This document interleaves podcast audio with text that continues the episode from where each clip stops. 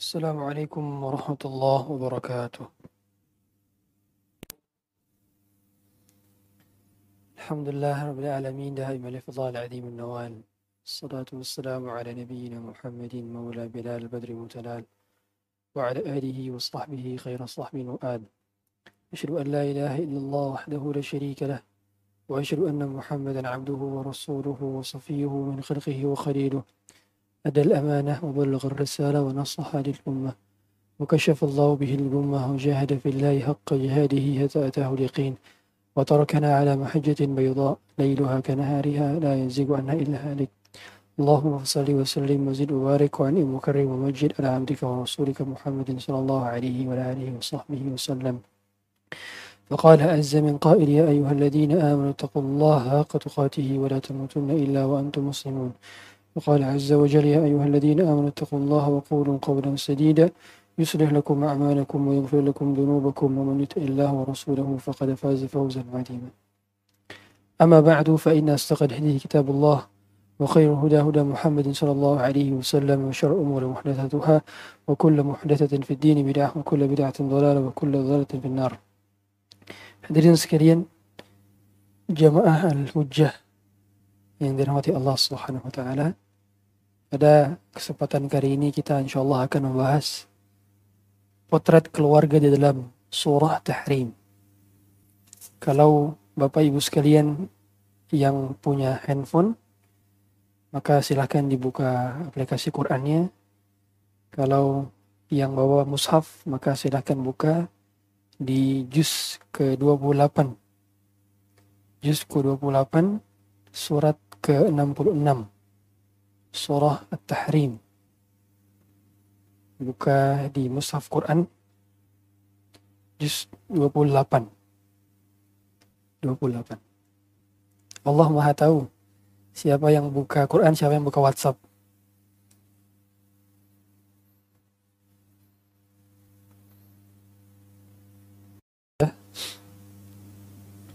Baik. Jadi surah At-Tahrim ini ini semua isi tentang keluarga. Depannya keluarga, belakangnya keluarga, tengah-tengahnya keluarga. Salah satu surah yang membahas tentang keluarga secara full adalah surah At-Tahrim tentang keluarga. Ada surah yang 90%-nya tentang keluarga. Yaitu surah An-Nur. Surah An-Nur. Kalau surah ini full dia tentang keluarga. Dan setidaknya cek ada lima keluarga yang dibahas di dalam surat ini. Yang pertama keluarganya Rasulullah SAW. Yang kedua keluarganya Nuh. Yang ketiga keluarganya Lut. Yang keempat keluarganya Fir'aun. Yang kelima keluarganya Maryam. Ini lima keluarga yang berbeda. Ada yang suaminya soleh tapi istrinya tidak soleh. Suaminya soleh banget tapi istrinya nggak soleh. Yaitu keluarga Nuh dan keluarga Lut. Suaminya Nabi. Nabi yang dakwah pagi, petang, siang, malam. Tapi istrinya tidak soleh. Maka natahuma jadi kedua istri daripada Nabi Lut dan Nabi Nuh itu khanata, berkhianat kepada Nabi. dan kemungkaran daripada istri Nabi Lut dan istri Nabi Nuh atau semua istri Nabi yang mereka tidak taat kepada Nabi mereka itu bukan karena mereka melakukan perzinahan. Jadi sebagaimana kata Abdullah bin Abbas, setiap kali ada istri Nabi yang kafir, maka dia tidak kafir dikarenakan dia melakukan perbuatan asusila. Karena tidak ada satupun di antara istri para Nabi dan Rasul yang berzina. Tidak ada. Nasab Nabi dan Rasul itu terjaga. Sehingga tidak ada Nabi dan Rasul yang lahir dari keturunan hasil perzinahan. Sebagaimana Rasulullah SAW beliau pernah menyebutkan bahwa nasab beliau sampai Adnan di dalam dalam Sahih Al Bukhari nasab beliau sampai Adnan Aba Usaidil Wara ala Rutab wa ibn Abdullah Abdul Muttalib wa Hashim ibni Manaf ibni Qusay ibni Kilab Murratun Ka'bun Lu'ay wa Ghalib ibni Fir ibni Malik kinatun kadhalik Khuzaimatun mudrikatun liyasu wa mudri nizam kiyasu wa ma'adun ba'dahu Adnanu sampai Adnan beliau bilang itu semuanya keturunan yang berasalkan dari nasab-nasab mulia. Jadi para nabi itu mereka mendapatkan privilege berupa nasab yang bagus, fisik yang bagus, mereka good looking di kaumnya, dan mereka punya kecerdasan di atas rata-rata. Mengapa demikian? Supaya tidak terhinakan dari sisi ini. Sehingga ketika mereka mendeklar sebagai nabi, orang nggak ada yang menjudge kamu mau jadi nabi kan karena kamu jelek kan karena kamu kurang pinter kan makanya kamu mau jadi supaya kamu punya kelebihan kan? Ternyata tidak karena mereka sudah bagus dari sananya sebelum mereka memilih menjadi nabi atau mereka itu menjadi nabi. Dan surah ini kalau kita lihat diawali dengan teguran kepada Rasulullah SAW Ya ayyuhan nabi lima tuharrimu ahallallahu laka tabzaghi mardata azwajika wallahu ghafurur rahim Wahai Nabi. Lihat di sini Allah menggunakan kata ya ayyuhan Nabi. Wahai Nabi. Tandanya Allah tidak pernah memanggil Rasulullah SAW dengan sebutan nama.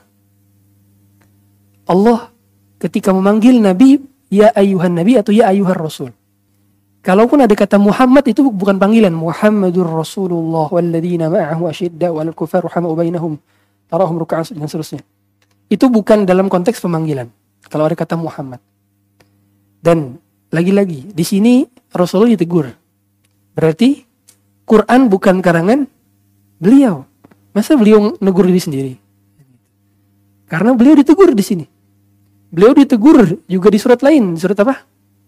Hah? Abasa. Abasa wa tawalla. Ditegur.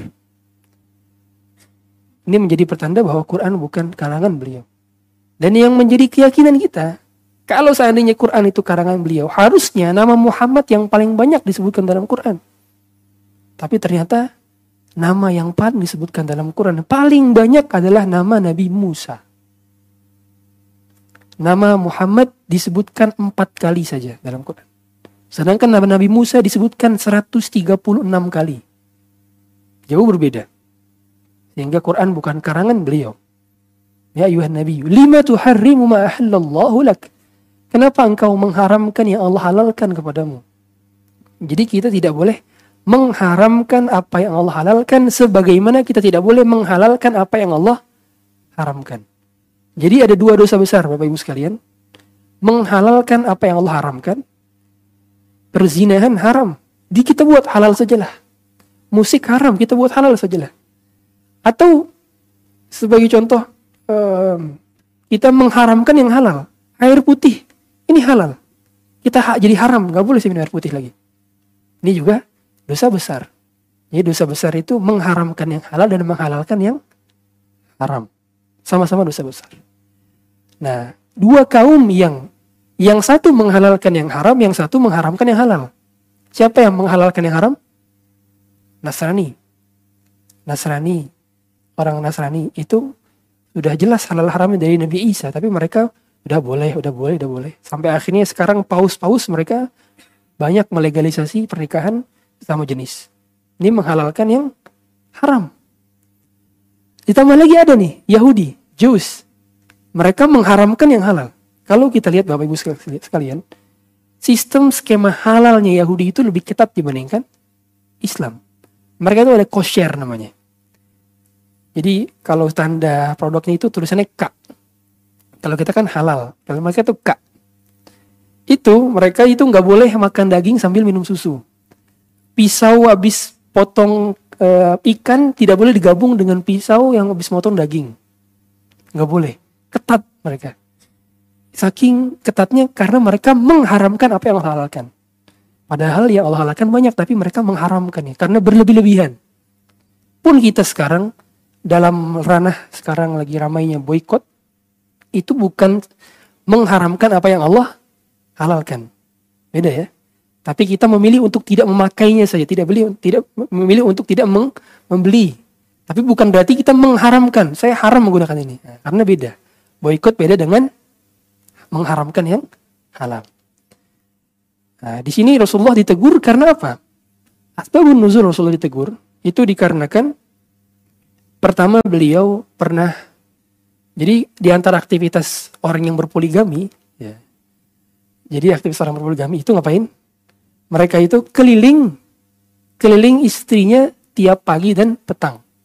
Dan Rasulullah SAW mengunjungi istrinya itu tiap dua kali sehari. Satu setelah salat syuruk, selesai syuruk, langsung ke rumah istri satu. Beliau menyapa dengan sapaan lembutnya, meluk dengan pelukan hangatnya, dengan senyuman indahnya, menjadi suami terbaik di hadapan para istri-istrinya. Didatangi satu persatu istri-istri. Ya. Semua sesuatu datang. Dan umumnya aktivitas ini beragam. Ada seperti Maimunah dalam hadis, itu Maimunah sedang berzikir dan zikir Maimunah dipakai sama kita sekarang dalam zikir pagi petang kita. Jadi zikir-zikir yang ada pada zikir pagi petang itu umumnya juga zikir-zikir para sahabat yang dibenarkan oleh Rasulullah SAW. Dan bacaan iftitah kita, itu kan ada, ada banyak, ada 16 bacaan iftitah. Itu adalah bacaan iftitah para sahabat yang dibenarkan oleh Rasulullah SAW. Jadi dalil untuk sholat. Sehingga pada saat itu ada yang berbeda-beda dan umumnya Rasulullah ngapain? Minta minta makan. Kalau ada makan, hal indakum syai, apakah ada makanan? Suatu yang tidak definitif. Apakah ada makanan? Syai itu satu hal yang nakiroh tidak definitif. Jadi kalau bahasa Rasulullah apa aja dia boleh. Jadi ternyata request sarapannya Rasulullah SAW itu nggak spesifik. Silahkan cek sarapan kita apakah harus spesifik. Harus nasi uduk? Apakah harus nasi goreng? Ya. Ternyata Rasulullah hal indakum syai pertanyaannya. Kalau Aisyah bilang tidak ada, maka kata Rasulullah, idan ana saim. Kalau begitu aku puasa. Baru Rasulullah SAW menjelang maghrib atau pada asar, maka beliau mengunjungi lagi satu persatu istrinya. Lagi dengan senyum ramahnya, dengan pelukan hangatnya, dengan senyum indahnya, dengan kecupan manisnya. Bayangkan, Rasulullah datang di pagi hari dan menutup hari mengawali hari dengan kasih sayang, menutup hari dengan kasih sayang. Mengawali hari dengan senyum, menutup hari dengan senyuman. Gimana nggak bahagia menjadi Rasulullah. Jadi meskipun mereka dibagi-bagi jatah malamnya, tapi mereka merasa tetap teristimewakan. Kalau kita barangkali istri kita cuma satu, tapi perhatian kita seperti nggak punya suami. Nggak seperti nggak punya istri. Kebalik. Nah Rasulullah pulang, eh, dan biasanya beliau menutup harinya di mana? Bermalam di mana? di tempat yang menjadi jatah malamnya. Jadi kalau poligami itu yang adil itu adalah pembagian jatah malam. Ini kita paham ilmunya, mempraktekkan dia mereka tidak masalah. Saya pun saya pribadi tidak mempraktekkan, tapi paham ilmunya. Jadi yang penting itu jatah malam, jatah malam. Misalkan punya empat istri, empat istri semua ini jatah malamnya harus bagi rata. Kecuali ada yang menghibahkan sebagian jatah malamnya kepada istri lainnya seperti Saudah. Saudah bintu Zam'ah itu karena umurnya sudah tua dan sudah tidak mampu lagi melayani Rasulullah, maka dia menghibahkan jatah malamnya kepada siapa? Aisyah. Nah, sehingga tidak wajib, mohon maaf, berhubungan. Tapi yang wajib berjatah malam. Dan Rasulullah mengakhiri kelilingnya itu di istri yang terakhir yang mendapatkan jatah malam tersebut. Singkat cerita, pada saat gilirannya itu kan keliling-keliling. Nah pas di Zainab, Zainab pintu Jashan itu Rasulullah lama. Ternyata kan kamar Rasulullah itu ini ya, ada pulpen nggak? Eh, apa spidol? Oh itu ya spidol. Sebentar, nih. Jadi cek cek. Nah. Ini Masjid Nabawi. Masjid Nabawi itu persegi persegi sama sisi. Ini rumah rumah Rasulullah SAW, rumahnya Aisyah. Ini rumahnya Hafsah. Ya kan? Nah ini kalau kita ke Masjid Nabawi kan kita sini kan ziarah kan. Assalamualaikum ya Rasulullah. Ini dulu segini nih. Nah, rumah-rumahnya istri Nabi, rumah-rumahnya istri Nabi itu di sini-sini nih. Nih. Nih. Jadi bayangin, pokoknya di sekitar sini lah. Di rumahnya si Nabi. Berarti apa? Nabi SAW itu menempatkan rumahnya itu di samping masjid. Ini di antara kesunahan, cari rumah yang dekat masjid. Bukan cari rumah yang dekat mall. Iya. Sekarang kita lihat marketing galeri. Di apartemen atau di di housing itu rata-rata 4 menit dari Ion Mall. 5 menit dari BSD Mall. Coba. Tapi jarang yang mempromosikan sebentar aja ke masjid. 3 menit ke masjid. Nggak ada yang kayak gitu-gitu. Jarang saya lihat perumahan kayak gitu. Ya. Nah, waktu itu ketika Rasulullah di rumah Zainab lama minum, lama ternyata dikasih madu oleh oleh Zainab. Nah, Aisyah yang berada di samping kanan kiri daripada rumah Rasulullah SAW dan Hafsah akhirnya bersepakat nanti kalau Rasulullah datang bilangin Rasulullah itu mulutnya bau makanan. Jadi mereka bersekongkol uh, supaya Rasulullah SAW itu merasa nggak enak karena terlalu lama tadi berada di rumah Zainab. Akhirnya ketika berada di jatah giliran Hafsah atau jatah giliran Aisyah, mereka tutup hidung sedang makan apa? Aku makan madu tadi. Nah, Rasulullah lalu mengatakan, mulai sekarang aku mengharamkan madu. Tidak boleh aku makan lagi. Tidak boleh aku minum lagi. Maka dari situlah Allah tegur, Ya ayuhan Nabi, lima tuharrimu. Mengapa wahai Nabi engkau mengharamkan apa yang Allah halalkan untukmu? Kemudian yang kedua adalah kondisi di mana dahulu Hafsah ini sakit. Hafsah pernah sakit. Kemudian tiba-tiba ada Maria Kiptia. Jadi Maria Kiptia itu istri atau budak? Budak. Dia budaknya Nabi, bukan istri Nabi. Jadi kalau istri Nabi itu rumahnya di sekitar Masjid Nabawi. Tapi kalau budaknya Nabi itu tinggalnya jauh di masjid dekat-dekat Masjid Kuba. Maria Kiptia itu di Masjid Kuba tinggalnya. Jadi di jarak 5 km ke arah selatan, arah selatan itu uh, kalau uh, Kuba, ya. Nah, waktu itu karena Hafsah ini sakit, dia main ke rumah ayahnya. Minta izin ke Rasulullah, ya Rasulullah saya mau ke rumah ayah saya. Sampai suatu ketika Maria Kiptia datang ke rumahnya Hafsah. Dan Rasulullah sedang berada di sana. Dan Rasulullah SAW bercumbu dengan Maria Kiptia. Artinya berhubungan badan dengan Maria Kiptia. Dan halal saja. Berhubungan dengan budak itu halal. Secara hukum agama Islam itu halal. Karena budak wanita. Cek bagian bis baterainya kayaknya.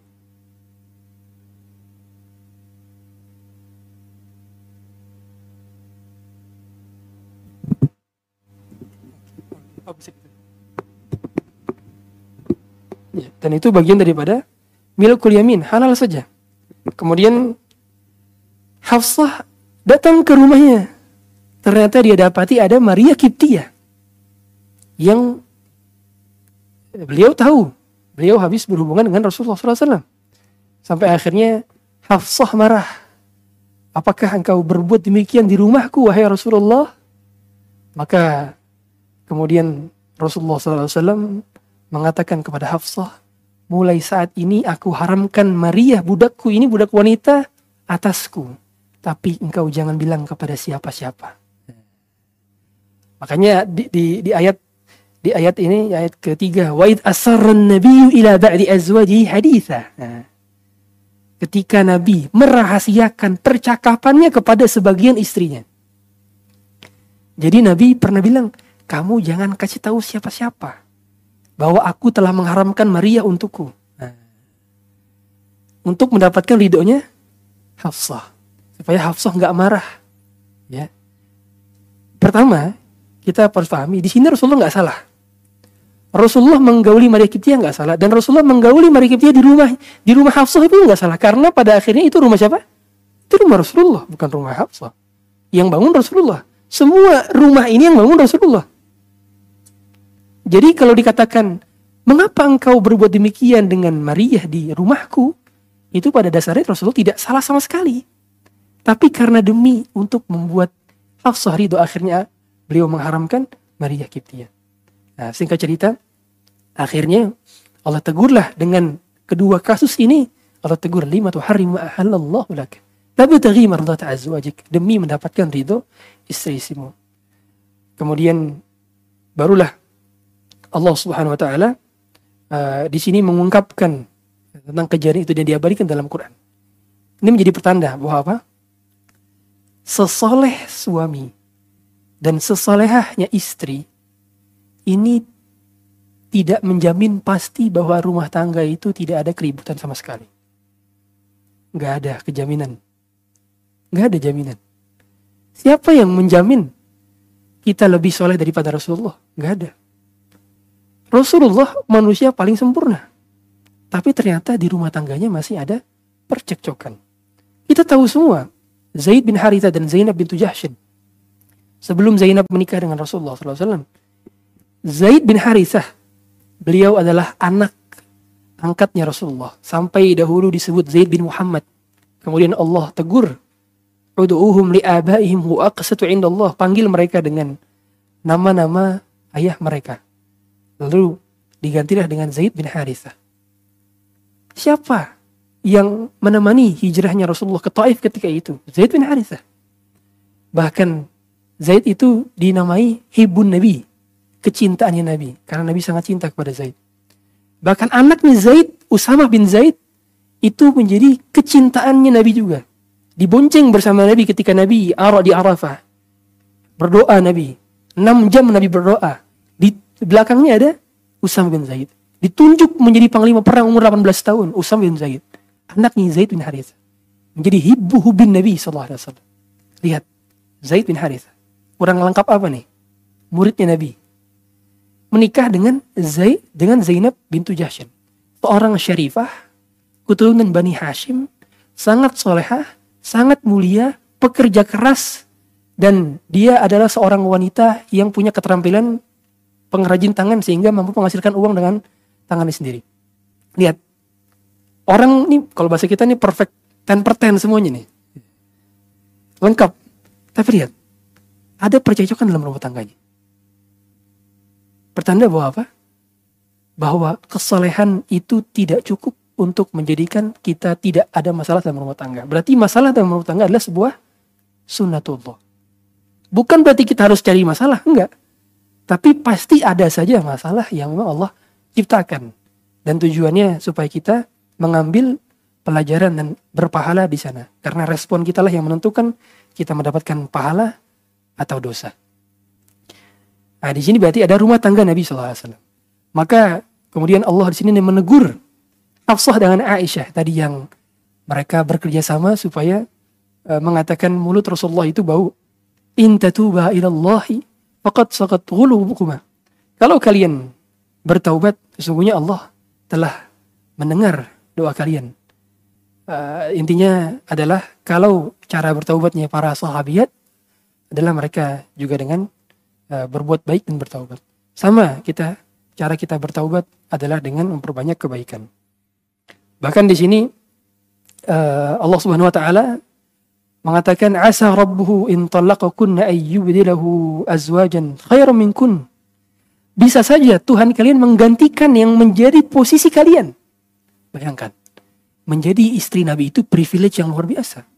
Karena kalau mereka sampai meninggal dunia dalam keadaan suami terakhirnya adalah Nabi, maka mereka akan bersama Nabi di surga. Berarti apa? Semua istri Nabi yang sebelas itu semua dijamin masuk surga. Karena setiap wanita yang meninggal dunia dan dia bersama suami dia akan bersama suami terakhirnya ayu mamra'atin nakahat fatuwfiya zawjuha fahiya li akhiri azwajiha thumma tazawwajat ba'da fahiya li akhiri azwajiha perempuan yang menikah kemudian suaminya meninggal dan dia nggak nikah lagi dia bersama suami terakhirnya kalau dia nikah lagi dia bersama suami terakhirnya asal suami terakhirnya juga sama-sama masuk surga. Kalau suami terakhir yang masuk surga, maka dia bersama suami yang awalnya. Begitulah konsep dalam agama kita. Nah, sehingga di sini Allah mampu saja menggantikan wanita yang lebih baik daripada kalian. Muslimatin qanitatin, mu'minatin qanitatin, ta'ibatin abidat. Yang lebih bertakwa, lebih abid, lebih sering berpuasa, lebih sering beribadah, lebih sering bertaubat. Sa'ihatin, sayyibatin wa abakara baik itu janda maupun uh, perawan. Di sini mengapa disebut thayyibatin wa abkara? Bahkan yang pertama kali disebut thayyibat. Thayyibat itu artinya apa? Janda. Thayyib. Abkar itu jamak dari bikir. Bikir itu adalah perawan. Disebut thayyibatin wa abkar. Thayyibat dulu baru abkar. Kenapa? Dikarenakan memang yang menjadi istri Nabi umumnya itu bukan karena kehendak Nabi, tapi karena kehendak Allah. Dan umumnya karena ada kemaslahatan yang ditimbulkan dari pernikahan Nabi dengan istri-istrinya. Bukan cuma karena hawa nafsu. Contoh, Nabi SAW pernah menikah dengan Juwairiyah. Juwairiyah itu dinikahkan Nabi bukan karena Nabi semata-mata suka dengan Juwairiyah. Tapi karena menginginkan kabilah daripada Juwairiyah semuanya masuk Islam ketika dinikahkan salah satu putri dari kepala kabilahnya. Itu tujuan pernikahan Nabi. Mengapa Nabi menikah dengan Aisyah? Supaya semakin dekat dengan Abu Bakar. Mengapa Nabi menikah dengan Hafsah? Supaya lebih dekat dengan Umar. Itu tujuan pernikahannya. Mengapa Nabi menikah dengan Sofiyah bintu Huyai? Dikarenakan supaya tidak timbul persengketaan di kalangan para sahabat. Dikarenakan pada saat itu yang mendapatkan Sofiyah siapa? Dihya al-Kalb. Dihya al-Kalbi. Ya, dia mendapatkan ini kan dia seorang wanita pemimpin kabilah kalau dia mendapat ditempatkan oleh di Al-Kalbi, maka sahabat-sahabat cemburu supaya sahabat tidak ada yang bertengkar, bertengkar dan bertikai, akhirnya diserahkan kepada Nabi. Jadi ada hikmah masing-masing. Nah, kemudian barulah di ayat ke-6 ini menjadi inti daripada ayat tentang keluarga. Ya ayyuhalladzina amanu qu anfusakum wa ahlikum nara. Wahai orang-orang beriman, jagalah diri kalian dan keluarga kalian dari api neraka. Lihatlah di sini. Mengapa Allah dahulukan anfusakum? Diri kalian dahulu. Karena percuma kalau kita jaga keluarga kita, tapi kita sendiri masuk neraka. Sehingga kalau kita lihat, doanya semua nabi, kalau mereka berdoa, mereka berdoa untuk diri sendiri baru orang lain. Contoh doanya Nabi Ibrahim.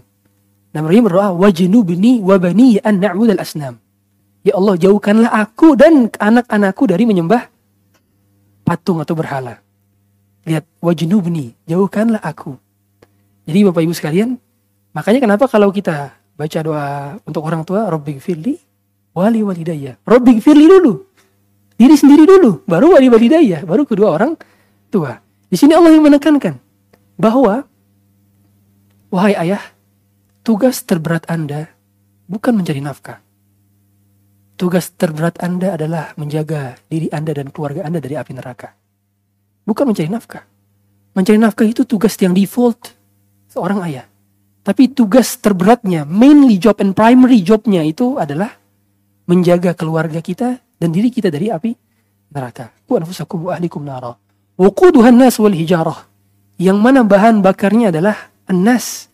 Manusia, manusia menjadi bahan bakar api neraka dan bebatuan alaiha malaikatun ghiladun syidad dan ada malaikat yang keras yang menyiksa la ya'sunallaha ma yang mereka tidak pernah berbuat kemaksiatan kepada Allah dan mereka selalu melakukan apa yang Allah perintahkan kepada mereka. Kemudian kita lihat bagaimana Allah Subhanahu wa taala misalkan lihat di ayat ke-11 ini. Ayat ke ayat ke-10. Ayat 10. Daraballahu mathala lilladina kafaru imra'ata Nuh wa imra'ata Lut. Nah, ini kita masuk ke keluarga kedua. Jadi tadi keluarga yang sempurna ya, tadi keluarga Rasulullah SAW. Ini menjadi pelajaran kita bahwa apa? Ada permasalahan dalam keluarga paling sempurna di alam semesta ini ternyata. Ada permasalahan. Ada case. Buktinya apa? Banyak sekali uh, kita lihat hadis-hadis yang menyatakan beliau pernah clash dengan istrinya. Beliau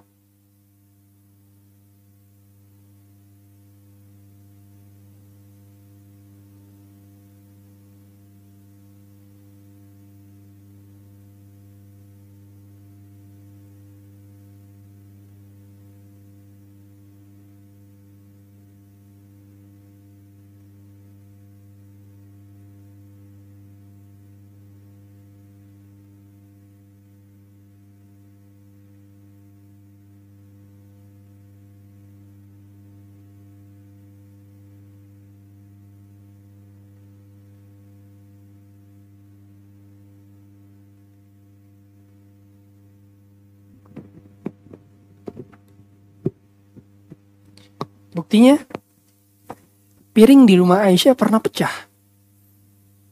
Ketika Zainab bintu Jahshin menyuruh pembantunya membawa makanan kepada Rasulullah dan Aisyah melihat ada makanan yang dikirim ke rumahnya. Pada saat itu ada sahabat. Sahabat lagi bertamu di rumah Aisyah. Dan ada Rasulullah sallallahu alaihi wasallam. Ketika itu Aisyah cemburu dan piring daripada Zainab tersebut dibanting oleh Aisyah. Pecah piring-piring tersebut. Tapi lihatlah Rasulullah. Rasul tidak marah. Tapi Rasulullah mengambil puing-puing piring tersebut dan berkata kepada para sahabat, Gharat ummukum. Ibunda kalian sedang cemburu. Gitu saja responnya. Ada permasalahan berarti.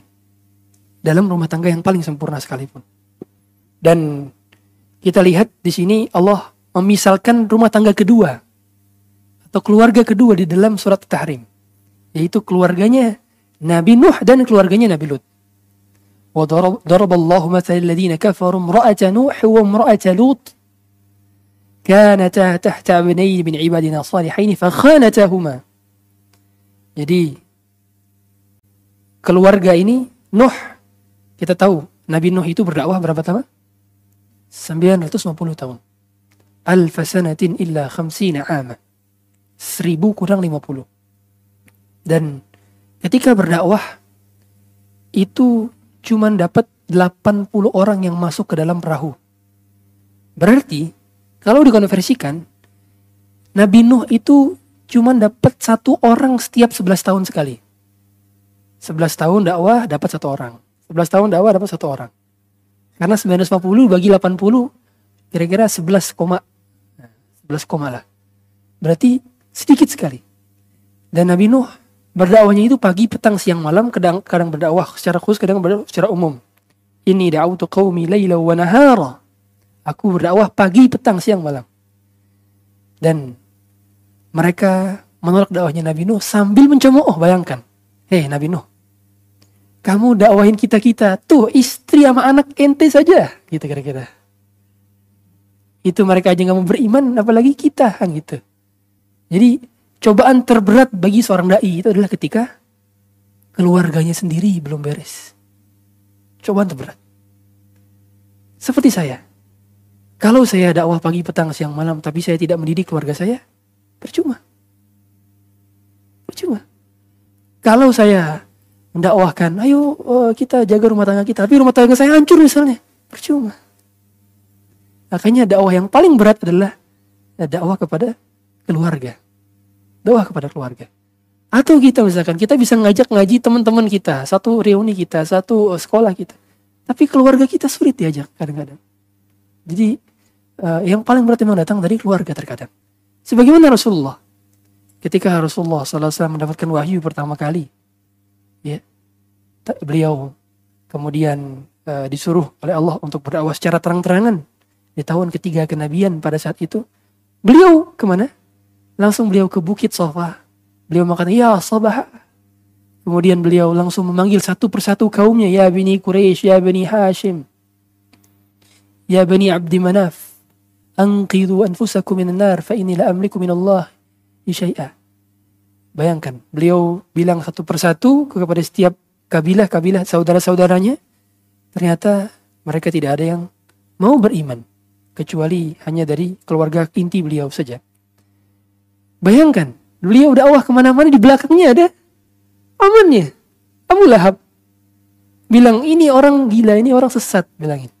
Beliau dakwah ke pasar-pasar. Ya qaumi qulu la ilaha illallah tuflihu. Gitu setiap musim haji Rasulullah itu datang ke pasar-pasar. Jadi dakwah Rasulullah itu ke tempat-tempat yang ramai. Ya, jadi dia datang ke pasar-pasar, kemudian beliau katakan la ilaha illallah. Di belakangnya ada pamannya sendiri Abu Lahab. Bayangkan. Jadi orang menyangka ini ngapain dia dakwain orang tuh keluarga sendiri aja yang belum benar gitu kira-kira. Berat. Berat jadinya ketika keluarga tidak mau beriman. Wa umra'at Fir'aun. Wa umra'at Lut. Kemudian keluarganya Lut juga. Nah, keluarganya Lut ini dia mengapa dikategorikan orang kafir? Kenapa? Padahal dia tidak berbuat LGBT. Yang buat LGBT siapa? Kaumnya. Kenapa dia dikategorikan kafir? Karena dia melegalkan LGBT. Dia melegalkan perbuatan itu. Dia nggak LGBT kenapa? Karena dia menikah dengan Nabi. Menikah dengan laki. Berarti dia nggak LGBT kan? Dan kemudian kenapa dikategorikan kafir dia? Karena dia menghalalkan yang Allah haramkan. Jadi hati-hati. Sekarang banyak Bapak Ibu sekalian. Oke mereka bukan LGBT. Tapi mereka mempromosikan rainbow flag. Sama saja. Mereka bahkan lebih kafir daripada orang yang LGBT tapi menganggap LGBT masih haram. Kalau oke okay, orang misalkan dia LGBT tapi dia mengaku itu masih perbuatan haram dan dia melaku, mengaku salah. Ini masih lebih mending dibandingkan orang yang gak LGBT tapi membenarkan LGBT itu sendiri. Karena kalau yang ini tadi yang dia yang uh, dia menganggap itu salah, dia masih kategori belum kafir. Gak kafir dia. Dia masih usahatul mukmin. Dia masih orang yang berbuat kemaksiat dan dia masih mukmin. Tapi kalau orang yang nggak berbuat jadi tapi kan sudah jelas kafir karena dia menghalalkan yang Allah haramkan. Maka istrinya Nabi Lut di uh, kategorikan kafir karena dia menghalalkan yang Allah haramkan. Dan uh, ternyata kita lihat bahwa anak daripada Nabi Nuh pun ikut tidak selamat. Sampai-sampai dikategorikan para ulama umumnya uh, kalau kedua pasangan ini sama-sama uh, solehah, soleh dan solehah, umumnya keturunannya pun akan soleh-soleh umumnya. Tapi ketika salah satunya saja, nah, salah satunya ada yang gak beres antara suami atau istrinya. Biasanya ada salah satu anaknya atau beberapa anaknya yang ngikut ke yang gak benernya. Nah, contoh ke Nabi Nuh ini. Istrinya tidak beriman. Dan nurun ke anaknya. Jadi kesalehan dan ketidaksolehan kita itu berpengaruh banyak kepada anak ketidaksolehan pasangan kita juga berpengaruh kepada anak. Makanya kita bahkan khusyuk atau tidaknya sholat kita itu berpengaruh kepada kesalehan anak kita. Makanya Bapak Ibu sekalian, kita adalah cerminan daripada bagaimana kita mendidik anak-anak kita. Makanya pada saat uh, pada saat Nabi Nuh sudah berada di kapal, itu anaknya Kan'an. Ditawarin, ya bunayyar kam ma'ana. Wahai anakku, sini kemari naik perahu bareng kami. Wadatakum ma'al kafirin, jangan jadi orang kafir, jangan jadi orang ingkar. Tapi apa jawabnya dengan sombong? Qala sa'awi ila jabali ya'simuni minal ma' Tenang, aku akan pergi ke puncak gunung yang paling tinggi. Dia akan menyelamatkanku dari air banjir bandang ini. Jadi pada saat itu global floating Bapak Ibu sekalian. Zaman Nabi Nuh itu global floating yang menenggelamkan seluruh permukaan bumi. Dan itu ada database-nya. Silahkan lihat di jurnal-jurnal bahwa bumi itu tertutupi air semuanya. Di zaman Nabi Nuh, global global floating, global flooding. Banjir yang seluruh dunia. Dan itu sampai menutupi setiap pegunungan-pegunungan. Qala la asim al-yawm hari ini nggak ada lagi nggak ada lagi pertolongan kecuali pertolongan Allah. Bagaimana mungkin kamu menginginkan selamat dengan menaiki gunung tersebut? Tapi akhirnya diwafatkan. Maka uh, Nabi Nuh selamat fastawat alal judi di bukit judi. Bukit judi itu sekitar di selatan kota Turki lah. Ya, dia di di Turki selatan atau Turki bagian bagian utara yang dekat dengan ke Syam yang itu adalah tempat di mana berlabuhnya kapalnya Nabi Nuh. Nah ternyata pada saat itu Nabi Nuh sempat bilang kepada Allah, ya uh, mana janjimu wahai Allah? Aku berdakwah tapi mengapa keluargaku tidak kunjung beriman juga? Padahal yang ingin Nabi Nuh adalah keluarganya beriman semuanya. Tapi Allah menegur Nabi Nuh, ya Nuh, innahu laisa min ahlika innahu amalun ghairu salih. Wahai Nuh, sesungguhnya dia itu bukan bagian daripada keluargamu. Bayangkan. Jadi kalau orang sudah murtad, orang sudah kafir, maka dia seperti bukan bagian dari keluarga lagi. Seperti bukan dari keluarga lagi. Maksud dari kategori ini adalah dia itu tidak bisa mendapatkan warisan dan warisan itu bukan berupa keimanan. Jadi iman itu tak dapat diwarisi. Nggak dapat diwarisi keimanan. Ya. Makanya kalau bapaknya Nabi nggak menjamin anaknya jadi Nabi. Bapaknya Kiai nggak menjamin anaknya Kiai. Bapaknya Ustadz nggak menjamin anaknya juga Ustadz. Nah, makanya uh, Nuh ditegur lagi oleh Allah Subhanahu wa taala. Innahu amalun ghairu salih. Sesungguhnya ini adalah karya yang tidak soleh. Bayangkan. Allah menggunakan kata amalun. Innahu amalun ghairu soleh. Sesungguhnya dia adalah perbuatan yang tidak soleh. Mengapa Allah menyebut dengan perbuatan padahal dia seorang anak? Karena apa? Karena anak adalah hasil karya dari bapaknya. Jadi di sini Allah sedang menegur Nabi Nuh. Meskipun memang itu pada dasarnya hidayah adalah milik Allah. Kita tidak bisa menentukan siapa yang berhak mendapatkan hidayah. Karena pada dasarnya hidayah adalah milik Allah. Nah, kemudian barulah Allah Subhanahu wa taala melanjutkan permisalan lagi contoh nih udah contoh tiga tiga dapat Nabi Muhammad Nabi Nuh Nabi Lut nah, dua lagi nah, dua lagi Wadaraballahu mathalal ladina amanu fir'aun dan Allah memberi permisalan bagi orang-orang beriman yaitu istrinya Fir'aun. Istrinya Fir'aun Asiyah bintu Muzahim. Asiyah bintu Muzahim ini termasuk wanita terbaik sepanjang peradaban manusia yang disebutkan oleh Rasulullah SAW dalam satu hadis eksplisit hadis riwayat Ahmad. Dan dihasankan oleh sebagian ulama kafaka min nisa'il alamin. Cukup bagimu empat wanita terbaik sepanjang peradaban manusia. Maryam ibnatu Imran Maryam Khadijah bintu Khuwailid Khadijah Fatimah bintu Muhammadin Fatimah yang keempat adalah Asiyah bintu Muzahim Asiyah empat Asia ternyata masuk ke dalam list wanita terbaik sepanjang peradaban manusia. Bayangkan, Aisyah ini nggak masuk, Hafsah nggak masuk, tapi Asia masuk. Asia masuk. Mengapa? Dikarenakan ketika Nabi Musa berdakwah, maka Asia membenarkan dakwahnya Nabi Musa, kemudian disiksa Asia oleh Firaun. Bahkan dikatakan wanita gila. Mengapa? Karena ketika disiksa, sebagaimana dikatakan oleh Abdullah bin Abbas dalam tafsirnya, tafsir yang dinukilkan oleh para ulama tafsir, bahwa ketika disiksa, diperlihatkan surga, bayangan surga oleh kepada kepada Asia. Makanya doanya, doanya, lihat lihatlah doanya, doanya Asia. Idh qalat Rabbi bini li indaka baitan fil jannah. Ya Allah bangunkanlah aku surga atau istana di surga. Lihat. Jadi pada saat itu ketika disiksa dia sedang tersenyum karena dia melihat apa? Istana di surga. Hasil daripada doanya. Makanya ketika dia disiksa itu dia tersenyum dan Fir'aun menganggap dia gila. Tuh lihat gila dia. Karena dia ketawa ketika disiksa. Baru dia mengatakan, "Wanajjini min Fir'auna wa 'amalihi." dan selamatkanlah aku dari Fir'aun dan amalnya. Lihatlah. Dan amalnya. Mengapa di sini disebutkan dan amalnya, amal Fir'aun?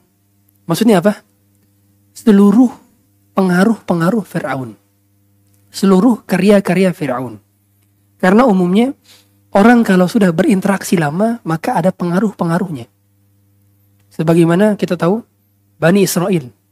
Bani Israel ketika diselamatkan oleh Nabi Musa, baru saja mereka melihat Laut Merah terbelah. Ketika sudah sampai di ujung daratan, tiba-tiba mereka minta Nabi Musa, Ya Musa, ija'al lana ilahan kama lahum alihah.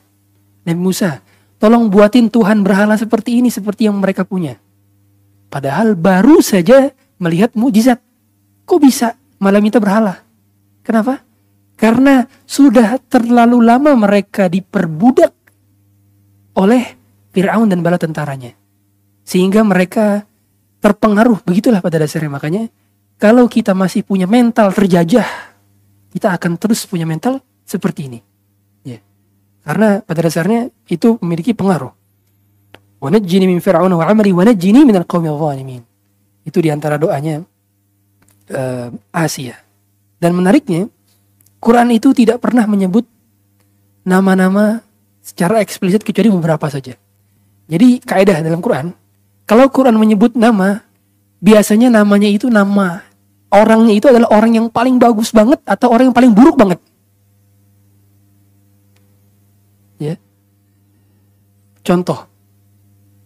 Quran menyebut siapa? Nama Firaun. Quran menyebut nama Abu Lahab.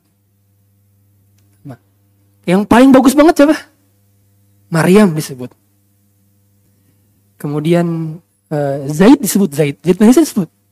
Falamma qadha Zaid minha wataran dalam surat Al-Ahzab. Disebut tuh nama Zaid. Satu-satunya sahabat yang disebut namanya dalam Quran adalah Zaid. Zaid bin Harithah. Kemudian um, nama-nama ini tidak disebut nih. Iya bintu Zaid apa disebutkan enggak, tapi disebut wa mar'ata Firaun. Bahkan yang menggoda Nabi Yusuf saja apakah disebut namanya Zulaikha? Tidak. Wa Imratul Aziz namanya. Namanya Imratul Aziz. Disebutkan dalam Quran itu Imratul Aziz, tapi tidak disebutkan namanya Zulaikha. Zulaikha itu penamaan Israiliyat. Jadi bukan penamaan Quran Zulaikha. Mengapa? Karena Quran itu bukan fokus kepada subjek, tapi fokus kepada objek. Berarti apa? Kalau orang ada kesalahan, kita jangan fokus kepada subjeknya, tapi fokus kepada objeknya. Berarti Quran sedang mengajarkan kepada kita tentang objektivitas. Bahwa ternyata Quran tidak berfokus kepada nama-nama, tapi fokus kepada amal-amal. Begitulah pada akhirnya. Nama-nama kita tidak akan berguna yang terkenang dan berguna adalah amal-amal kita. Itu fungsi mengapa Quran. Bahkan Fir'aun saja itu namanya bukan Fir'aun. Fir'aun itu apa? Gelar. Fir'aun itu kan gelar raja. Di zaman tersebut, Mesir kuno itu yang menjadi raja adalah, gelarnya adalah Fir'aun. Tapi namanya adalah Ramses II. Bukan Fir'aun. Quran sangat objektif berarti mengajarkan kita objektivitas. Bukan subjektivitas. Kemudian barulah nah, di sini uh, kita melihat di keluarga yang terakhir. Keluarga siapa? Maryam. Nah. Wa, ini apa? Wa Maryam binati Imran allati ahsanat farjaha. Dan Maryam anaknya Imran allati ahsanat farjaha. Yang apa? Yang dia ahsanat farjaha menjaga kemaluannya. Fanafakhna fihi min ruhina dan kami tiupkan dari ruh kami. Maksudnya adalah ditiupkan Isa. Wasaddaqat bi kalimat rabbiha wa kutubihi wa kanat minal qanitin. Dan dia membenarkan kalimat-kalimat Tuhannya dan kitab-kitab dan dia bagian daripada orang yang taat. Lihat. Jadi Maryam ini siapa bapaknya? Imran. Kan ini. Wa Maryam ibnata Imran. Imran ini satu-satunya orang yang bukan nabi tapi namanya dipakai nama surat yaitu Al Imran. Imran itu bukan bukan nabi, Pak. Imran bukan nabi. Tapi dia nama keluarganya dijadikan sebagai nama surat dalam Quran. Dan sering disebut dalam Quran. Bahkan Allah memilih secara spesifik. Allah katakan Allah astafa. Istafa. Ini kalau kita lihat bahasa Arab ya. Subhanallah indah sekali. Bahasa Arab. Nih.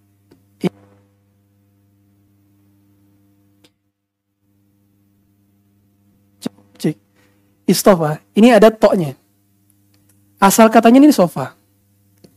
Sofa.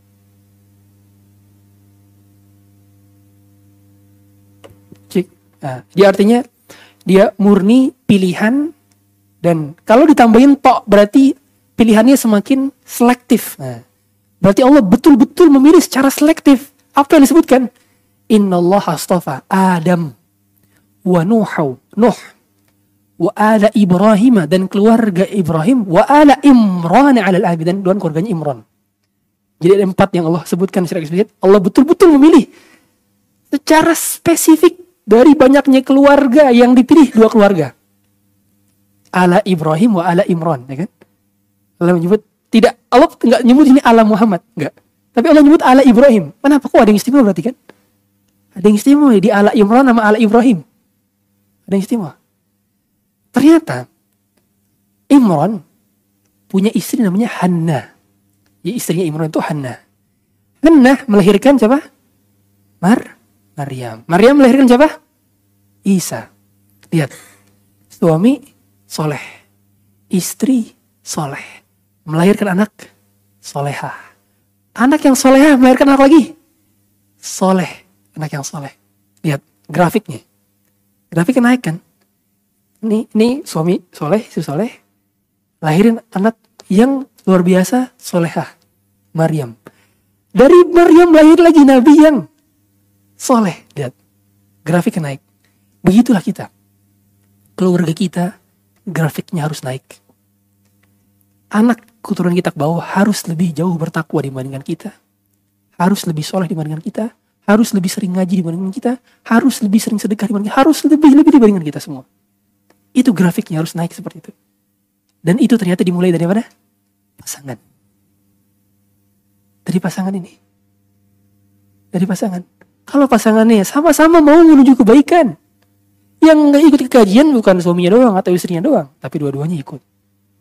Yang uh, sholat malam bukan suaminya doang atau istrinya doang, tapi dua-duanya sholat malam. Dua-duanya. Barulah dia akan mampu menghasilkan generasi yang soleh kalau dua-duanya mau. Oleh karenanya dalam surah Al-Furqan, Allah menukilkan doa daripada ibadur rahman walladzina yaquluna rabbana hab lana min azwajina wa jadi azwaj dulu azwaj itu apa? Pasangan. Pasangan dulu baru keturunan. Di mana-mana kalau mau memperbaiki keturunan dari pasangannya. Dan kalau mau memperbaiki keturunan jadi soleh soleh berarti pasangannya kitanya harus soleh dan soleh. Dan Maryam ini yatim Maryam yatim jadi Imron itu ketika Maryam kecil itu meninggal Makanya yang mengurusi Maryam siapa? Zakaria. Wakafadaha Zakaria. Yang mengurusi Zakaria. Pamannya. Berarti apa? Berarti seperti tidak ada kan kepengurusannya. Tapi mengapa yang disebut-sebut namanya itu Imron terus dalam Quran. Hana nggak pernah disebut. Padahal lihat kalau umumnya anak yatim diurus sama siapa? Ibunya sudah pasti. Tapi mengapa yang disebut Imron terus dalam Quran? Sampai dijadikan nama surat Ali Imron. Dikarenakan Imron telah mendidik istrinya menjadi istri yang baik dan soleha. Sehingga ketika dia wafat pun ada jasa Imron terhadap pendidikan kepada istrinya. Sehingga istri mampu mendidik anaknya. Sehingga apa? Suami tugasnya juga mendidik istri. Mau gak mau? Kita harus lebih cerdas, lebih pintar, lebih berintelektual. Lebih sering baca, lebih sering, lebih bertakwa. Kalau bisa rokaat, tahajud kita lebih banyak dibandingkan istri kita. Doa kita harus lebih panjang dibandingkan istri kita. Karena memang kita pendidik. Yang namanya pendidik harus lebih cerdas dibandingkan yang dididik. Guru harus lebih cinta daripada murid. Dan ini adalah sebuah keharusan. Oleh karenanya, Imran jasanya tidak dilupakan Allah. Meskipun tidak mendidik langsung Maryam, tapi dia mampu mendidik istrinya. Sehingga istrinya mampu menjadi ibu terbaik yang mendidik Maryam menjadi wanita terbaik. Demikian mungkin Bapak Ibu sekalian, kurang lebih sudah satu jam uh, kami sampaikan materi ini. Uh, ada lima uh, keluarga yang disampaikan tadi. Semoga sedikitnya bermanfaat. Bagi Bapak Ibu sekalian yang ingin bertanya kami persilakan. Allahu a'lam.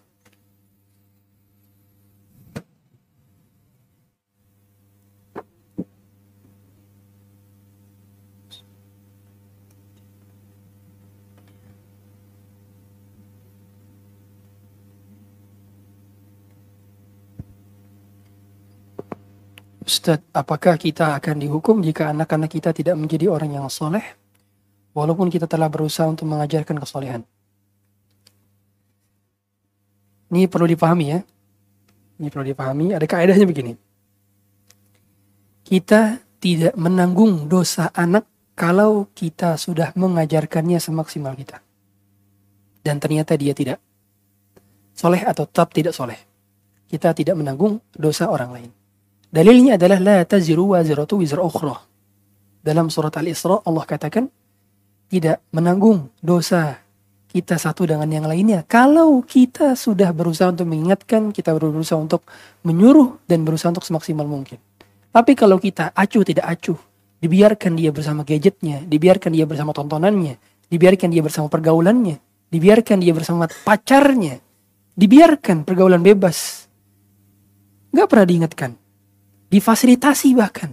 Difasilitasi handphonenya, kendaraannya, wifi-nya untuk kemaksiatan dilakukan. Wajarlah perkataan Ibnu Qayyim dalam kitab Tuhfatul Maudud bi Ahkamil Maulud. Kata beliau, wa idza wa idza atubirta al-fasada fil auladi ra'aita ammatahum min qibalil aba. Kalau kau lihat ada kerusakan pada anak-anak, maka lihatlah penyebabnya dari orang tuanya.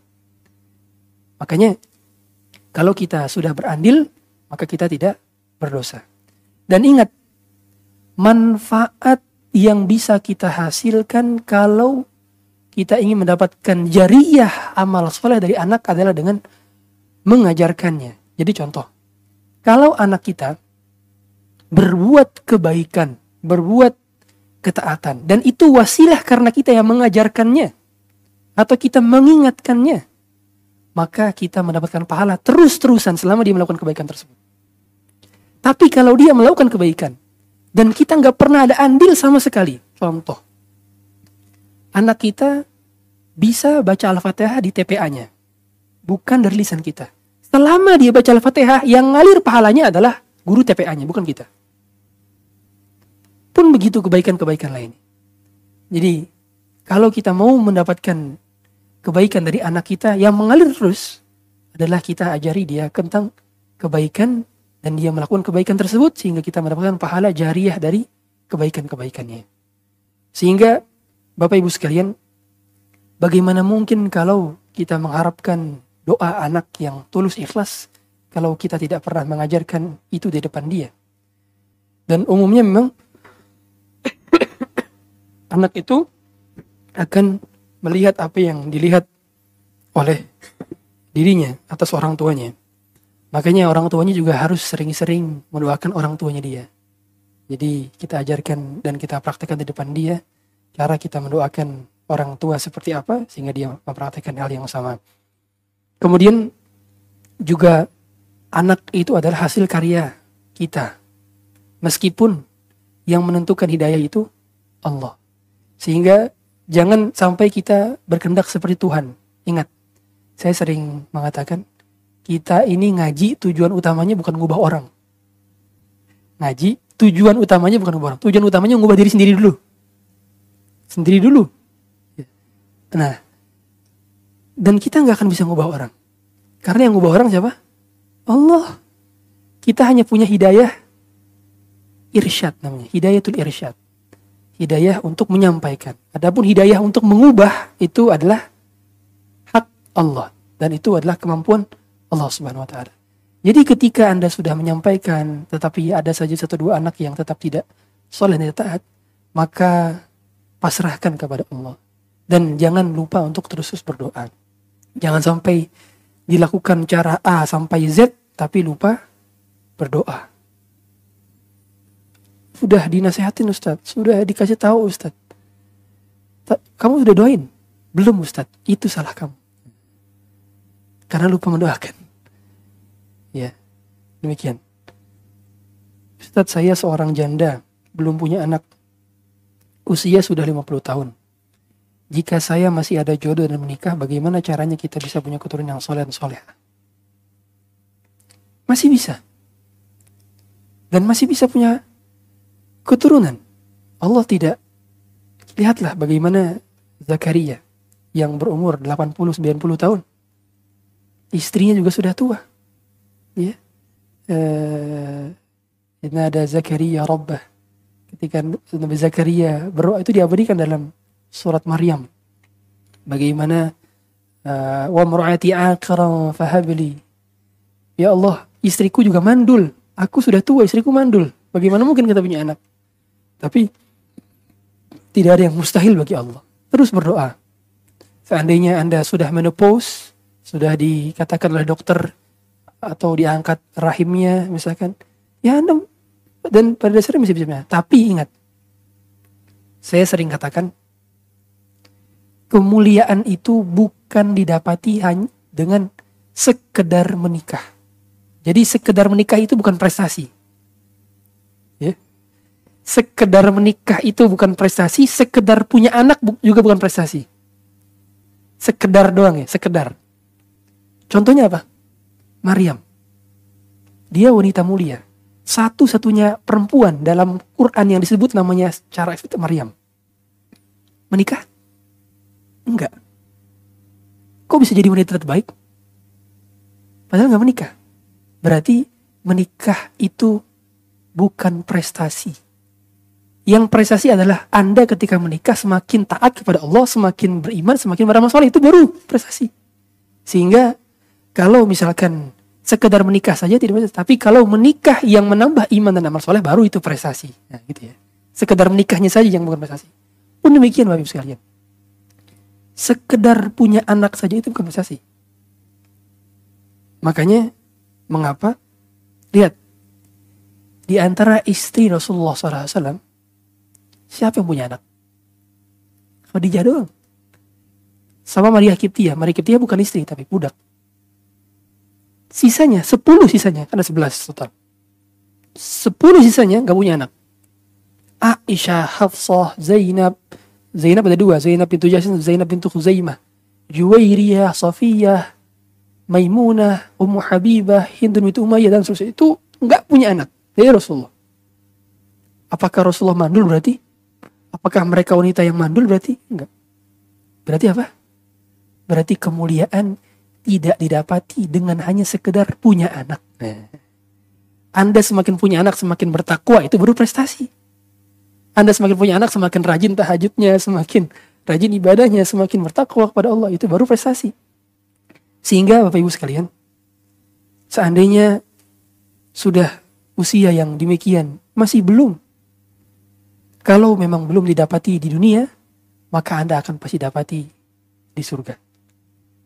Dan jangan pernah berputus asa dari rahmat Allah. Dan kalaupun Anda meminta pasangan, minta jodoh, minta anak keturunan, itu adalah suatu hal yang tidak terlarang dan itu diperbolehkan. Sebagaimana Nabi Zakaria. Dan ingat, lihat Zakaria. Zakaria ketika minta anak itu apa tujuannya? Yarisuni wa yarisu min ali Yaqub. Nah, lihat. Lihat kalimatnya, bagus sekali. Dia minta anak tujuannya supaya apa? Supaya ada yang mewariskan dakwahku. Karena mewariskan dakwah dari Ali Yakub itu keluarga Yakub adalah mewarisi apa? Dakwah. Jadi Nabi dan Rasul itu tidak mewariskan apa? Harta. Tidak mewariskan kerajaan, tidak mewariskan pangkat, tidak. Mereka mewariskan apa? Ilmu. Karena kata Rasulullah, Inna ma'asyarul anbiya lam nuwarris dinaran wala dirhaman. Wa innama warrasul, warrisul ilma. Tapi kami mewariskan ilmu. Nah, sehingga Bapak Ibu sekalian, kalau kita punya anak, jangan niatkan supaya punya penerus bagi usaha saya punya penerus bagi aset saya. Supaya nggak diomongin tetangga. Niatkan apa? Supaya ada pengelanjut bagi dakwah saya. Supaya ada yang bisa mendoakan saya. Itu niatnya. Niatnya begitu. Dan ingat perkataan Rasulullah. Intasduqillahi yasdukka. Kalau kalian jujur dengan niat kalian, maka Allah akan permudah jalannya. Ustadz apa hukumnya suami berpoligami diam-diam? Ada di sini orangnya bu?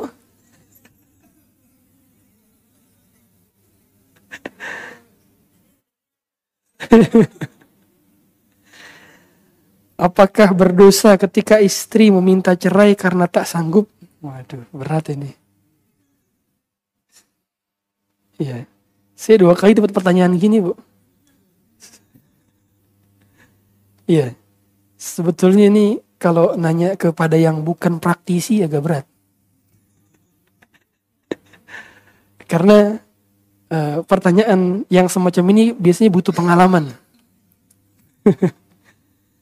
um, tapi sependek nasihat saya, uh, umumnya kalau yang diam-diam ini akan banyak pihak yang terzalimi akan banyak pihak terzalimi.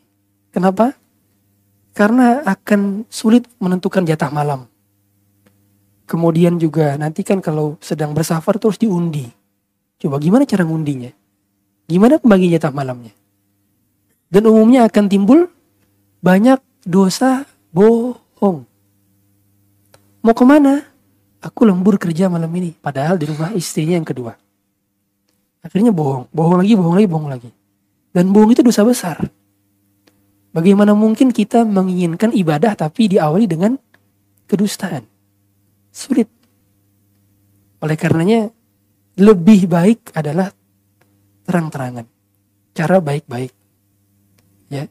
Dan umumnya orang yang uh, menikah diam-diam itu kan nikah siri.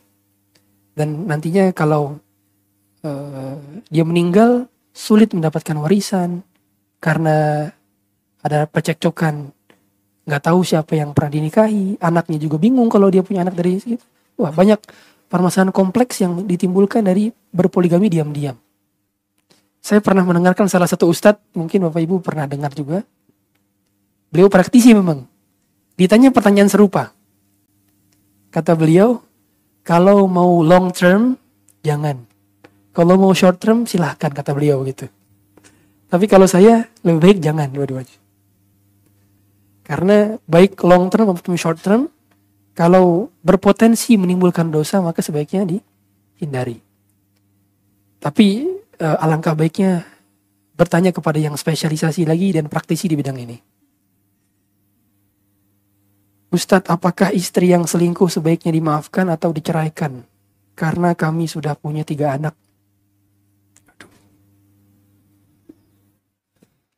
Berat ini. Ini mencoreng harga diri laki-laki ya pada dasar.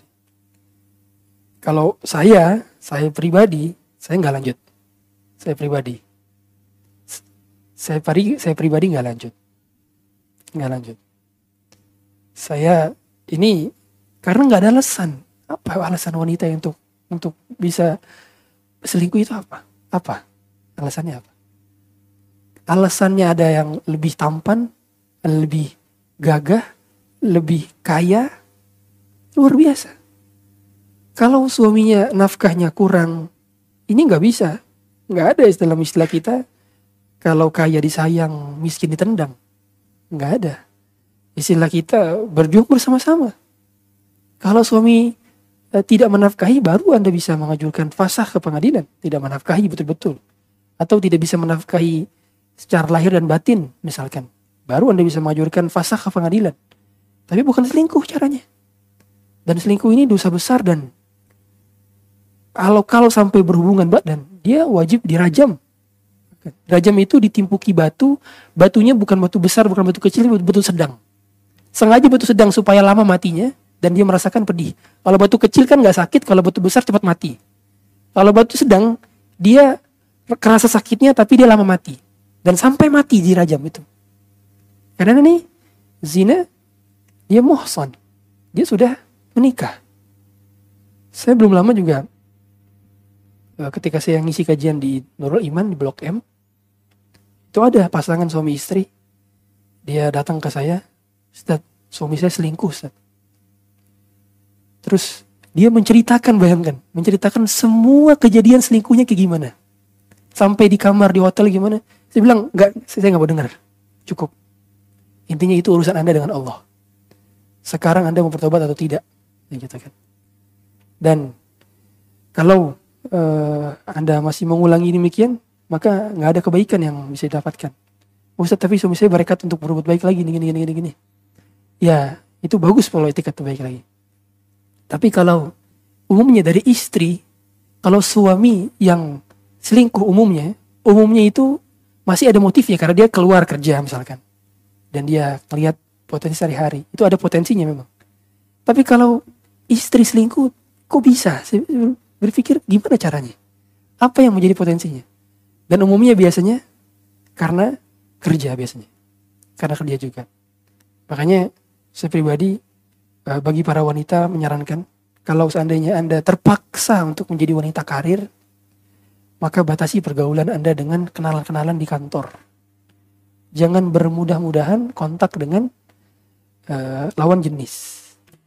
Apalagi ke kantor yang tidak uh, terhijab ya, masih ikhtilat, masih bercampur, maka ini banyak mudaratnya. Dan harus banyak bertakwa kepada Allah. Hal semacam ini lagi-lagi ini bagian daripada waswas syaitan. Dan sihir yang syaitan paling senangi adalah sihir yang memisahkan antara suami dan istri. Jadi puncak sihir yang paling top menurut mereka adalah ketika mampu memisahkan suami dan istri. Ya, yufarriqu bainal mar'i wa zawji. Itu kan sihirnya. Makanya uh, mengapa kalau mereka ada yang mereka itu saling dan sebuah hadis diriwayatkan lah hadis riwayat Tirmidzi. Diriwayatkan. Jadi syaitan itu di dalam uh, mereka ketika menggoda manusia, mereka sering berbincang. Apa yang telah kamu goda? Oh, aku berhasil membuat si fulan minum khamr. Kamu apa? Oh, aku habis menjadikan si fulan bercerai dengan istrinya.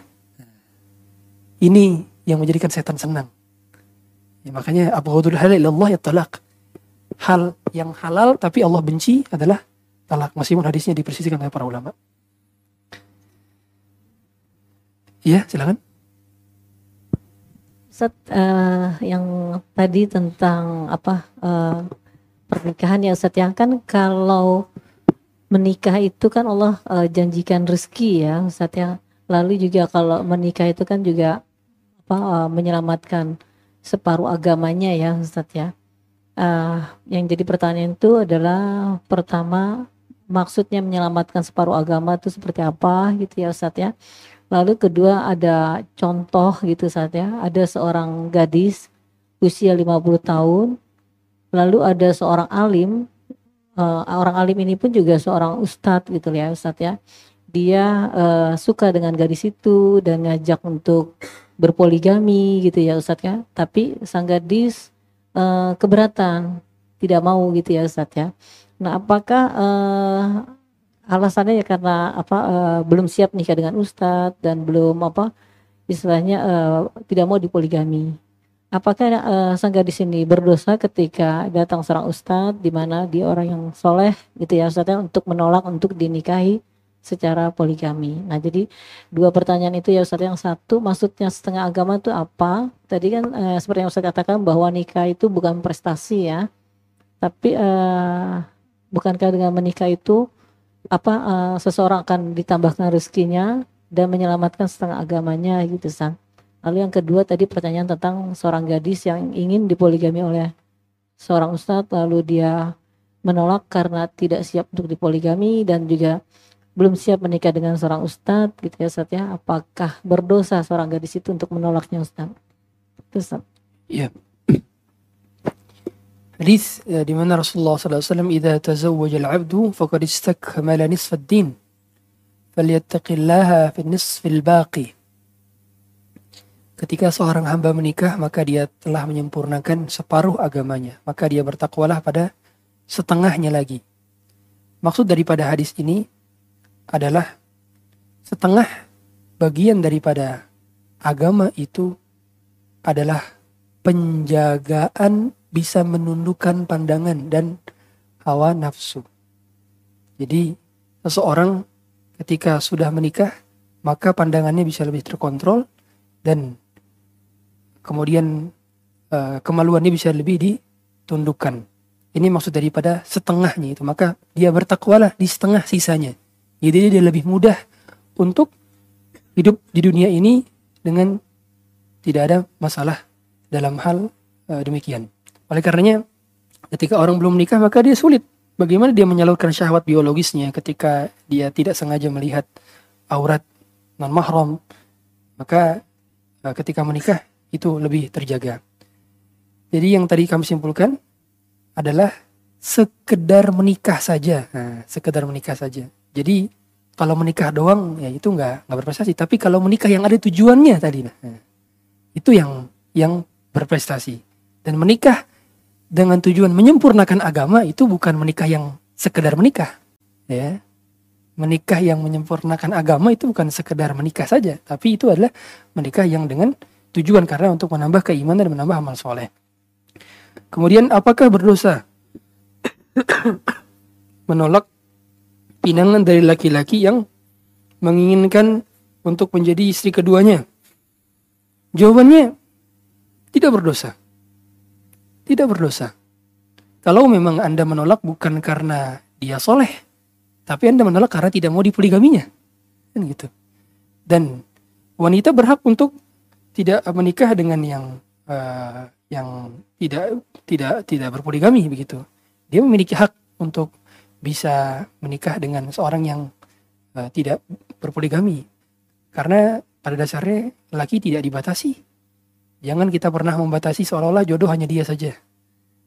Nah, kalau nggak dia nggak bisa nikah, nggak bisa. Iya.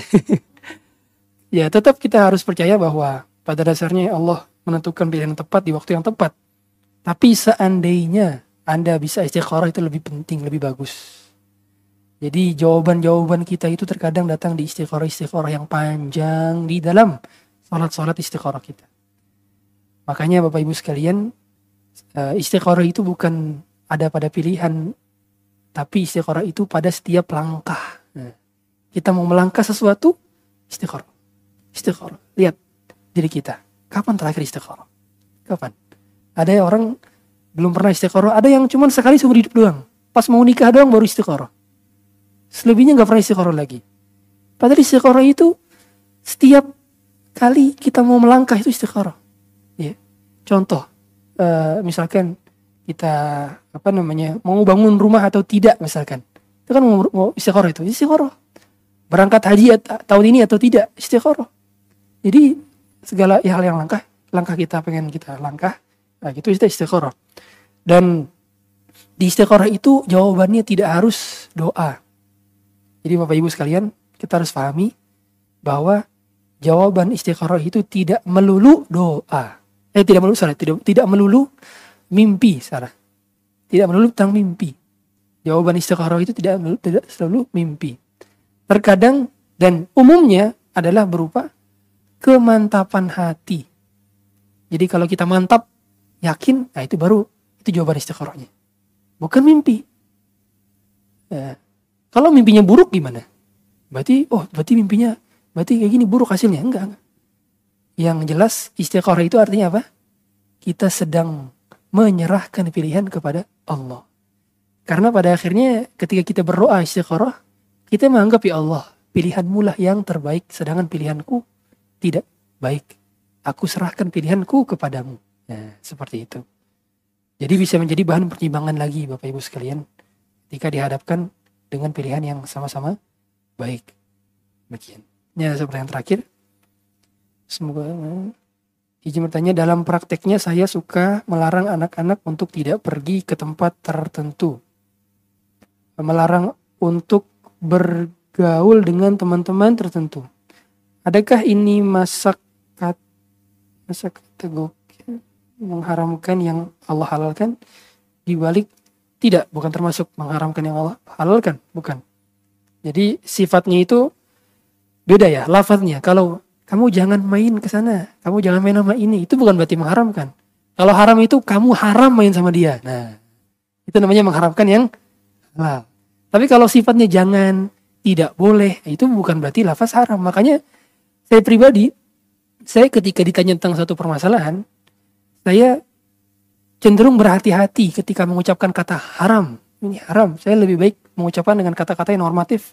Ini tidak boleh dalam agama dikhawatirkan terlalu bermudah-mudahan mengucapkan haram. Nah, oleh karena itu para ulama juga berhati-hati kalau kita lihat lafaz-lafaz yang para ulama nukil di dalam kitab-kitab mereka itu mereka ucapannya la yajuz tidak boleh. Yakroh tidak dianjurkan. Meskipun kita tahu tujuan mereka itu mengharamkan tapi lafaznya tidak. Ada haramun. Jarang sekali. Ada tapi jarang sekali. Kecuali yang betul-betul qat'i, yang betul-betul jelas clear, ini ada dalilnya jelas. Tapi kalau suatu hal yang uh, apa namanya, yang buram-buram ketika diminta fatwa gitu ya, itu mereka biasanya menggunakan kata-kata yang normatif. Maksudnya paham para mereka, supaya dihindarkan, dijauhkan, tapi menggunakan kata-kata haram ini halal, nah itu uh, berat konsekuensinya berat di hari kiamat, berat di hari kiamat. Ya, demikian. Oh boleh Silakan. titipan pertanyaannya Ustadz ya. Jadi eh, apa ada seorang wanita Ustadz eh, dia tadinya sebetulnya sekolah di luar negeri ya. Terus dia punya pacar gitu ya Ustadz ya. Terus eh, karena tidak disetujui oleh orang tuanya makanya dia dipindahin ke luar negeri gitu Ustadz. Akhirnya eh, sama orang tuanya itu terutama sama ibunya dijodohin Ustadz. Nah dijodohin terus eh, akhirnya sang apa wanita itu karena ingin berbakti pada ibunya, akhirnya dia putuskan pacarnya, lalu dia menikahlah dengan laki-laki pilihan ibunya yang sekarang sudah jadi suaminya gitu Ustaz. Dan sekarang dia sudah punya anak, punya anak e, empat gitu Ustaz ya. Tapi sampai detik ini e, dia belum ada rasa cinta terhadap suami yang sekarang dan dia e, merasa sakit hati gitu Ustaz terhadap suaminya karena suaminya ini pernah e, selingkuh gitu Ustaz ya. Terus beberapa kali juga menyakiti hati uh, si perempuan. Lalu uh, perempuannya ini akhirnya terbawa jadi ikut kesal dengan ibunya yang memaksa kehendaknya untuk menikahi suaminya itu Ustaz. Nah itu bagaimana Ustaz dengan perasaan kesal dia terhadap ibunya dan perasaan dia terhadap suami yang sampai detik ini pun juga belum bisa cinta sama suaminya gitu Ustaz. Bagaimana Ustaz? Iya. Baik Bapak Ibu sekalian. Pertama cinta itu tidak bisa datang semata-mata kita yang mengusahakan, tapi itu given dari Allah. Given dari Allah. Buktinya Allah katakan dalam surat Ar-Rum ayat 21, وَجَعَلَ بَيْنَكُمْ مَوَدَّةً وَرَحْمَةً Dan kami jadikan, dan Allah jadikan, di antara kalian ada mawaddah wa rahmah. Cinta dan kasih sayang. Lihat. Berarti cinta dan kasih sayang itu bukan didapatkan semata-mata karena kita mengusahakannya, tidak. Tapi karena karena murni Allah yang berikan. Saya sebenarnya pengen curhat, tapi malu saya. Jangan. Intinya um, apa namanya? Banyak mungkin kita dapati ya, Bapak Ibu sekalian. Ada orang menikah karena ta'aruf misalnya. Tapi dia belum cinta. Belum cinta. Tapi kemudian Allah tumbuhkan rasa cinta itu dalam hati-hati mereka. Karena memang mereka minta kepada Allah. Berdoa. Berdoa. Dan setiap doa saya, saya selalu berdoa untuk ditambahkan rasa cinta saya kepada istri saya. Iya, saya berdoa ya Allah tambahkan cinta saya kepada istri saya. Dikarenakan eh, ketika sudah tidak ada lagi cinta, hambar pernikahan. Makanya Bapak Ibu sekalian, ketika dihadapkan dalam kondisi dijodohkan, kemudian uh, ta'aruf yang belum begitu ada timbul rasa cinta, tiba-tiba menikah, itu umumnya kita meminta, meminta kepada Allah agar diberikan rasa cinta. Dan uh, kalau kondisinya semacam ini, pertama kita harus meyakini takdir. Suatu yang udah kejadian itu berarti takdir. Ya. Anda menikah dengan pilihan ibu Anda, kemudian Anda uh, tadi uh, dipaksa ke luar negeri dan seterusnya. Itu berarti kan sudah kejadian dan sudah takdir. Berarti tidak perlu ada yang disalahkan lagi. Bagaimana mungkin Anda menyalahkan ibu Anda sendiri? Padahal itu sudah bagian dari para takdir Anda. Yang sudah Allah tuliskan 50 ribu tahun sebelum Allah ciptakan langit dan bumi maka kita nggak perlu menyesali apa yang sudah terjadi. Tinggal yang kita lakukan adalah kita bertakwa sisanya. Fokus apa yang bisa dilakukan sekarang. Karena meskipun pasangan Anda demikian, lihatlah. Ternyata wanita solehah meskipun suaminya suaminya tidak bertakwa sama sekali. Tapi istrinya bisa masuk surga. Lihat siapa? Asia. Asia pintu Muzahim. Asia istri Fir'aun. Berarti apa? Berarti surga kita itu tidak dipilihkan oleh pasangan kita. Gitu. Surga kita hasil ketakwaan kita kepada Allah. Ya kan? Semakin kita bertakwa maka semakin dekat kita dengan surga kita masing-masing. Oleh karenanya dalam kondisi semacam ini seandainya hal demikian Eh, masih mampu untuk dipertahankan rumah tangganya dia masih dia masih mau bertobat uh, dari perbuatan selingkuhnya atau perbuatan yang menyakiti Anda misalkan, maka maafkan. Maafkan. Terkadang Anda berbuat salah, terkadang dia berbuat salah. Terkadang saya berbuat salah, terkadang kita berbuat salah. Makanya uh, kesalahan terkadang berganti dan bergulir karena kita masih berada di dunia dan kita masih berposisi sebagai manusia yang biasa melakukan kesalahan.